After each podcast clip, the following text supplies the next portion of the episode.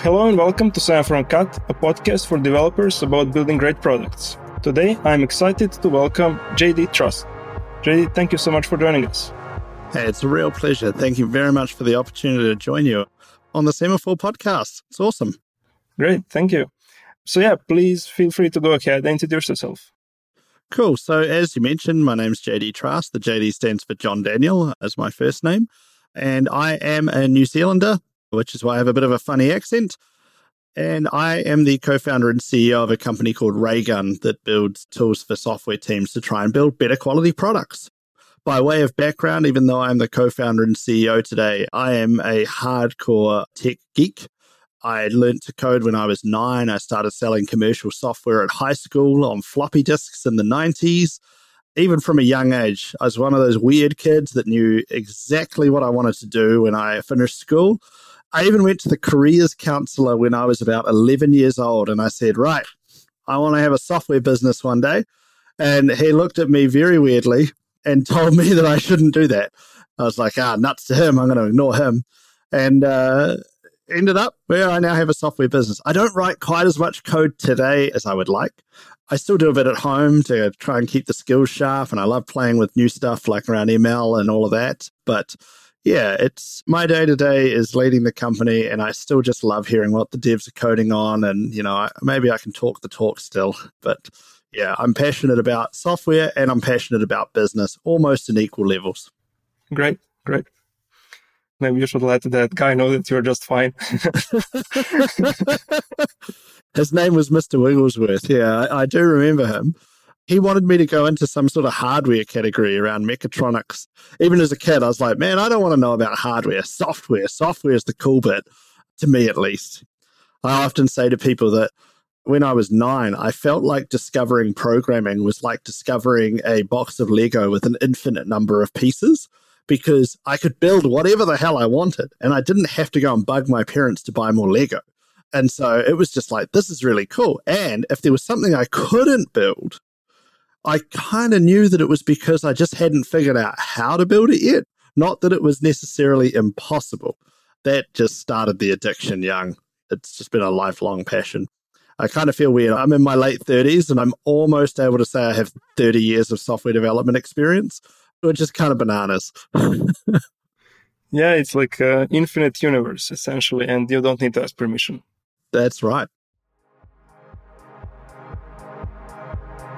Hey everyone, Sanford has published an open source book called C I C D with Docker and Kubernetes.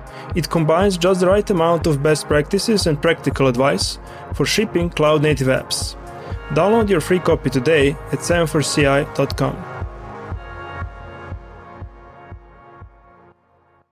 Okay, so we can just continue on that, on that software that you said that you were, you know, selling around on floppy disks. So there are certain elements that are timeless, and making sure that your software works, you know, no matter the technology, the language, the clock of the C P U and all that, there are those things that you must keep track of and ensure that it's working. So maybe you can give us a brief intro around how do you help customers to make sure that their software is of like higher quality, that they can reduce bugs, and maybe what are some patterns that you are seeing in that area? Yeah, sure. So before I started Raygun as a business, I did work for a proper tech company for three years here in New Zealand to see how they worked. And I sort of recognized at the time that I always felt really embarrassed when there was a problem with a piece of software that I'd written and the customer would find it and report it. I would feel a bit ashamed. And so I got taught by this guy, Jeremy Boyd, and this was two thousand four, how to instrument my code to send myself an email when there was an unhandled error. And so I'd get these emails, you know, I'd come in on Monday and I could see all the errors, and I'd kind of skim through them in my inbox and just be like, oh, okay, this one looks serious. I should just go and fix it before they find out. And I'd let them know, you know, that these things had been fixed. In a way, I look back now on both how Jeremy and I built software, and one thing we were generally kind of known for was being pretty good at it. And I don't really think that that was just because we happened to be good programmers. I actually think it was because we understood that it was about the customer impact. And if the customer had a bad time, that reflected poorly on us. And so when we then started our business, we actually built a range of different products. But then ultimately in twenty twelve, we started building our first product around error reporting that we called Raygun. So at the time, the company was actually under a different name, and it was just the name of the product. And this was really to say, you know what? The emails were handy, but nobody just wants a list of emails. There's no management tools around that. You can't understand how many customers. You can't do any data analysis to know, oh, it's just the I E eleven users or anything weird like that. So we built this whole product around something that we'd actually been doing ourselves from the very beginning. And let me tell you, firstly, everybody assumes they don't have that many bugs. I've never had somebody try out Raygun and go, I don't know if it's working because I have no error reports. There's always error reports, and especially large customers that come online. And a lot of people don't really do anything around error reporting, or they're not reliably doing it. And so I always describe crash reporting, error reporting as kind of the black box flight recorder, which is, you know what, stuff blows up and you need to know why it blew up so that you can fix it quickly. And ideally, it's about the customer, right? Giving them a better experience. And I can assure you that I didn't come up with this just for our podcast, but Jeremy also introduced me back in the day to C I and C D. So we were actually running C I and C D servers back in two thousand four on the projects we were doing back then, usually just running it on your own workstation because nobody was setting up servers and stuff for that back then. That was kind of cool. But then I kind of realized at a point, if you didn't have C I and C D, it feels like a superpower when you do, right? Because you're like, oh my goodness, I can so smoothly get to production. But how do you really make the most out of that investment is to then create the feedback loop, right? I can get to prod fast. How quickly can prod tell me about what's happening to it? And that was where we stepped in and to sort of say, hey, we can close the loop. You can get to production really fast. We can tell you really fast. And now you can iterate and cycle through production blazingly quickly, fixing bugs and all that so that you have a higher quality product for your customer. And you'll hear me throughout this podcast talk so much about customers. You know, I often take team members out for, let's say, a one-on-one for lunch. And of course, I'll put that on the company buy lunch company card. And they'll say, oh, thanks, J D. And I'm like, don't thank me. You know, I was like, oh, okay, well, thanks, Raygun. And I was like, well, no, don't, wait, don't thank Raygun. Thank Raygun's customers. That's where the money came from. As we talked about prior to this, the money's not from V Cs, it's from the customer. And I always like that little story because it helps hit home to the team members. It's like, no, I'm not being nice. No, the company's not being nice. No, the customer, you did something the customer valued, right? That's really important. And that feeds into all of this is like, what about these tools we build? We have crash reporting about the errors. We have real user monitoring, which is about the performance. And now we have an A P M tool as well about the server-side performance to build you a picture. Ultimately, all of that stuff, it's about faster loops to prod to ultimately make your customers happier and not be caught flat-footed on an issue that you had no idea about while customers were having a really bad time. So that's kind of how that sort of fits in together. I can keep just going on this, but I want to touch on a point you raised earlier about enabling the teams to be in control. Everything I've just said, in a way, actually helps with that, right? Because it demonstrates ownership of end-to-end of what it is you're producing through to who you produce it for. And if you were to have other teams, and typically this might be your support team, be the ones that are hearing about the faults, you know, that's a problem. I don't think she invented it, but my wife, she likes to talk about how you need to keep the pain close to the people who can fix the pain. And an example of this is obviously if the only people who can change the system are the software developers, the software developers have to be the ones hearing about the problems. And, you know, the joke I always make is we all, we all know the opposite of this, right? Which is when you ring up like your bank or something and you sit on hold and you hear your call is important to us for like thirty minutes, and then you talk to a person who is entirely disempowered to actually make any change, right? They're really just F A Q people to answer the most easy, how do I reset my password? But if you actually go to them with a genuine issue, they're going to struggle to fix the pain. And so I see a lot of this sort of tooling, the DevOps movement, all of these things, they can, it sometimes feel like a whole lot of responsibility landing on a dev team. But at the same time, the reason that you're kind of doing it is to try and say, okay, well, we can make sure that the customers are happier. we can empower those teams. And when it comes to ownership, you know, I always think it's really important that the software developers appreciate who it is they're building for. And I make some comments that are probably fairly insulting to software developers at times. And I make those comments because I've been there and I am there sometimes, right? Which is I can get in the zone and end up far more fixated on how I'm building the code because I love elegant code. I love thinking about how the code's going to hang together. And, and that, all of that stuff's really important for maintainability and performance and blah, blah, blah, blah, blah. But ultimately, it doesn't really matter. What matters is the customer. So I think a whole part about trying to get more and more ownership and control within the software teams is the more they talk about the customer, the more the teams outside of software development also can understand the software team. They're communicating effectively in the language of business because the whole business is there for the customer.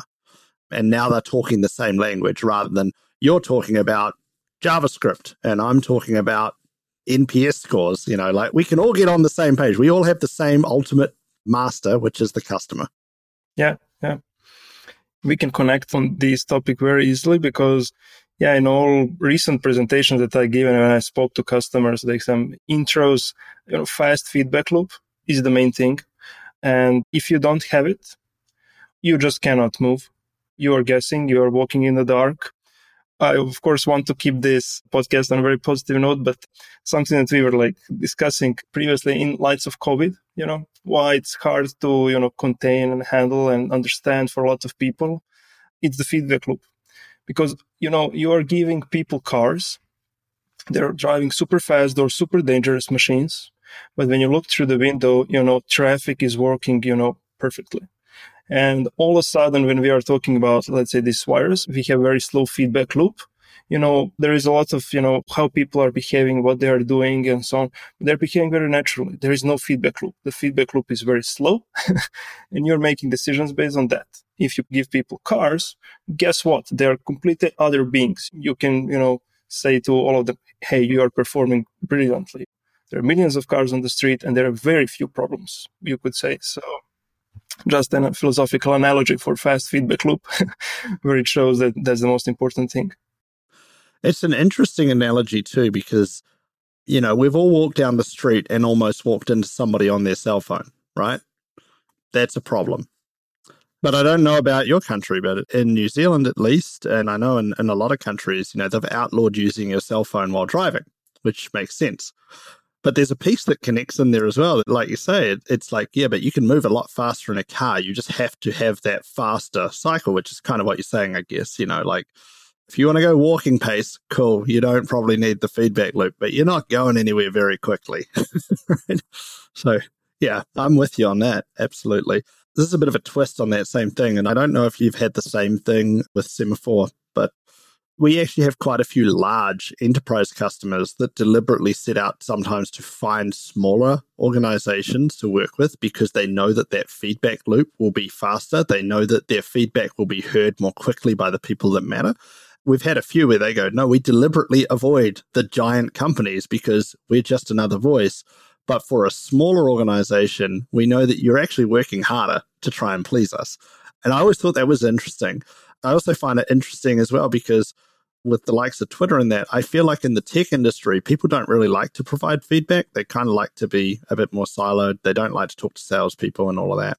And I totally get that because you're so used to the fact that it doesn't go anywhere. But if you're actually dealing with a smaller organization, they're usually starved for feedback. The large companies are drowning in feedback. They're trying to figure out what to listen to. A smaller organization is hungry for anything they're going to hear. And that often can mean you get heard louder there as well.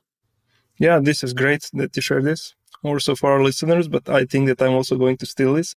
When people ask why Sanford, well, we really do listen, you know, we are small and we also react to it, yeah. It also spreads quickly, you know, you hear something good or bad with customer, you probably share it on, a, you know, your most public, you know, Slack channel. And, you know, people react to it, you know, on a very personal level even. Because, yeah, we as a team, we want to be better. And there are very few people who really don't want to get better at whatever. I have a leadership coach, and I know I'm drifting probably too far from the technical side here, but, you know, in terms of managing people and the way to think about it, one of the most important comments that my coach has taught me is she said, you know, J D, you got to remember, nobody comes to work to do a bad job, right? That's not the intent. And if somebody is performing poorly, it's not usually because that was their goal, right? It's always good to keep in mind. Hey, I'm going to take a quick break here and tell you that Sanford has a new book out called C I C D with Docker and Kubernetes. If you are looking to deploy cloud-native apps, it's going to show you the most productive way of doing that. And the best of all, it's free. Download your free copy today at sanford c i dot com. And you mentioned that you have three decades of software development experience. Almost. Almost.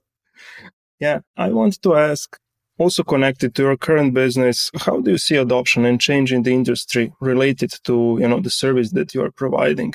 For instance, on our side, it's about, you know, covering your application with automated test suite. And that as a practice is, from what I know, not very well taught at universities. And generally, people have to bend their heads a bit, their minds, when they started, you know, writing software professionally. Yeah, you have to cover it with unit tests, integration tests, and all those kind of tests. And actually, sometimes you need to put more effort into that than writing the code that, you know, just does the thing. We are almost ten years in this industry, and we see a progress, but it's slow. So I would love to hear, from your perspective, adoption of, you know, exception tracking and being user-centric and all that. How do you see that progression and where it's going?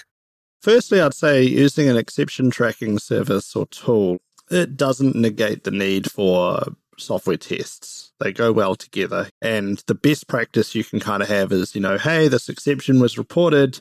I'm going to go and fix it. The first thing I do is write a test that proves it fails, and then I'm going to fix it until the test passes, right? And if you just kind of get into that pattern, it works really well. And before we built Raygun, we actually had a product called Lightspeed. You can kind of see we like our names to sound futuristic or retro or whatever. And it was an object relational mapper, talks to databases like Active Record in Ruby or Entity Framework in dot net. You know, everyone has one of these. And of course, it's also one of those sorts of things that it's not that much code, but it's a very flexible system. And so, you know, when you start going, well, how could this do a join over this with concrete table inheritance, where this is a computed column, where you're matching, like it turns into a bit of a nightmare. And through this process, what we ended up with was close to, I think it was about thirty thousand unit tests on this object relational mapper. And the second piece that made that so powerful was we could actually make changes with so much confidence because we weren't building on like a on sand. You weren't worried that you fixed something way over here and the back door breaks. To be honest, I've often struggled to see software projects have enough tests that people get to the point where they can have confidence in large-scale refactorings and whatnot, that they didn't just break it. And we'll talk more about unit testing in general. When we first launched Raygun as a crash reporting service only, that was at the start of twenty thirteen, and there wasn't really too many folks out there doing it. There was a couple that were really early on. And I used to say, look, I'd love you to use Raygun, but frankly, if you use anything, you're probably already ahead of the pack. And early on, we would see that nearly every customer that adopted Raygun was coming from nothing. It wasn't beating a competitor. It was expanding the pie. It was actually introducing somebody to the concept.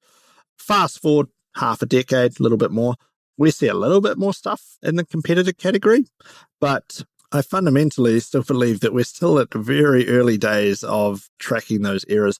I mean, even in C I C D, I still am blown away by people who aren't using that today. It just seems so obvious as a such a huge win. It doesn't take long to see a return on that investment. I feel very strongly the same applies in crash reporting. But as I say, I wouldn't think of it as a replacement for unit testing. I think of it as a way of actually understanding what your code is doing in the wild. Production really is just the biggest test environment you've got, and you might as well get the, the details from that. One thing as well on unit testing, and I know we live in an age where nuance and detail is sort of frowned upon. We're all meant to have very black and white and divisive views. I don't buy into that. I see people arguing about like test-driven development or, you know, like this is the one way, the one true way. And I think that's bananas. It's however works for you. I draw an analogy, which is like how you like to learn. I like to learn from reading. I know people who love to learn by watching YouTube videos. It doesn't mean that I'm right and they're wrong or vice versa. There are some people who find test-driven development comes very naturally to them. You know, and if that's for them, great. I personally go slower if I do T D D. However, I religiously like to write unit tests after the fact because it actually makes me feel good that I can get the green ticks and, you know, I go, oh yeah, I still know how to program. I find oftentimes, and kind of like that question about crash reporting in general, it's like, as long as you're doing something, you're probably doing it pretty well. Yeah, it's important that you're moving ahead. Moving forward, you know, and you know that you are moving forward. That's also not easy always. That is absolutely true. But that's how I often frame things at Raygun with the team. I'm like, as long as when you leave at the end of the day, something is in a better place than when you arrived in the morning, congratulations. You know, you did your job. It doesn't have to be a huge movement. It just needs to be a little bit ahead, right? To be honest, that's one of the things I struggled with in taking on the C E O role. And I'm going to veer a little bit off into business for a bit. I'm sure some listeners are similar to me. I was so accustomed to a pull request or a commit or something being a unit of work. That was what I defined my value as. Like, look, here's the code that I wrote. I go home and I feel fulfilled that I had done something with my day. And now I'm in the C E O role and it might be like, cool, I had three meetings and I directed people this way and I answered these emails. And you kind of go, it's very unfulfilling compared to writing code. And the problem with that was, is you can start actually going back to the things that you find fulfilling, even if they're not the right things to be done. And it took me quite a while to actually like mentally unhook, you know, my feeling of providing value from being code to actually, no, just helping the teams deliver and grow. And the reason that I thought about that from what we're talking about was that's kind of a bit the same with unit tests. It's like until I've done the tests and I don't really know that it's working exactly as I could or it's not ready to push into the repo, then I'm not really done yet. There's not quite the sense of satisfaction until it's tested. Yeah. And I guess what you explained about becoming a C E O, we could also argue that it's about a slower feedback loop. When you write some code, get some green tests, put in production, you know, makes you happy, you know, I did something, you know, I put something forward. With the C E O's role, the, it's lower. You help some people and then, you know, two months later they achieve something and you achieve something through that. It's slower feedback loop, but yeah, it's still great or even better, yeah. Yeah, I mean, I am a huge fan of things going fast. I mean, when you consider our A P M and real user monitoring products are all about measuring the performance for the customer and knowing that faster is better. That was certainly a learned trait as well. I kind of joke that the mechanics in our business is usually a bit more like, if I'm having a really busy time, I'm usually setting stuff up for a lot of other people to do stuff over the next, say, three months. And then when I finish that piece, I kind of get this like, ah, however, that's the moment when everybody else is actually having to work really hard. And I'm answering questions to help ensure we kind of stay, you know, aligned and go in the right direction. But it's kind of a weird tick-tock that kind of goes on a little bit. I'm sure if some of my team were on here, they'd say, wait, when does the breather come? But, uh, you know? but still, yeah. Okay. What's maybe something that's exciting that's coming up on a Raygun side? Is there something big you're working on, iterating on small things? Yeah. So, I mean, talking about slow feedback loops, at the end of last year, I sort of laid out for everybody the sort of five-year strategy for the business. You know, thinking I have to wait half a decade to see if we actually achieve it, that's a slow feedback loop. You obviously break it down. In general, the company at the moment is firing on all cylinders. We've got a lot of stuff coming. We're about to overhaul our user section. So one thing that we do in our products that's probably a little bit different to a lot of the general monitoring, DevOpsy, whatever the heck you want to call the category of tools, is that we try to put the customer right in the product. So it's not spooky, weird stuff like Google does. You have to choose to opt into it. We are G D P R compliant. We kind of comply with all this stuff. We're not doing anything sketchy with the data. But you can choose to identify who the customers are Now, the great thing about this is you can go into this section and actually kind of go, okay, well, here's a V I P customer. How many errors do they have? What's their average load time? What do they do navigating around, and actually understand that? Similarly, when you go and look at things like the error dashboards, we say, don't worry about the number of errors. Worry about the number of affected customers for this particular error type that's occurred, because that's who you need to fix it for. So by example, you might have an error that's occurred a thousand times and impacted one customer who has it in a loop, or you might have an error that's occurred a thousand times and affected a thousand people. You need to prioritize towards helping a thousand people. And so we push all of that stuff right up into Raygun. You can actually explore all the stuff about your customers in there. So that's going to be cool to come out. We just launched our A P M product support for the Ruby on Rails. Well, actually Ruby, because it works with things like Sidekick and Rails and whatever you want. We're launching support for Node.js before Christmas. That'll be out. The crash reporting stuff, we're actually overhauling the ingestion pipeline at the moment to make it super scalable. So Raygun today processes, I think we peak around a billion A P I calls an hour. Some of the world's biggest brands run their stuff through us, but that has always meant there's an optimization layer, and I won't lie, it definitely appeals to the nerd in me. I know the listeners don't get the video, and you might be able to see it there. It's way in the background. I actually have a copy of Michael Abrash's Graphics Programming Black Book, which is all about optimizing assembly code for uh, high-performance graphics in the nineties. Like, I love that stuff. So the team are working on that for our crash reporting to take it to the next level. I've already done it for A P M and R U M. So a lot of stuff both behind the scenes and for the customers, but like I say, even though I don't write code on the products these days like I used to, in many ways, I think I have a job where I basically get to go to Wonderland every day and just see this amazing stuff coming out. And that's really, really fulfilling for me. So, yeah, there are a few things that are coming up. Let me bounce the question back to you. What's coming up at Semaphore? I can say that at the moment, the team is also in that nerd area, which appeals to engineers, you know, extremely. We are also optimizing um, something regarding our response times in the app, and the scaling problems are always super interesting for engineers. So yeah, we are kind of in the, let's say, database scaling area, making sure that everything is still running fast with all the jobs that we are running and so on. So I can completely understand the analogy with the assembly book. We have like two big things. If you want to insult someone who is running a C I business, let's say, you could say that it's a glorified bash script runner, you know? Who says that? Anyway. Yep. So what we are trying to do is get as far as away from that as possible and provide some high level, you know, insights into how your code base is doing and how your tests are performing.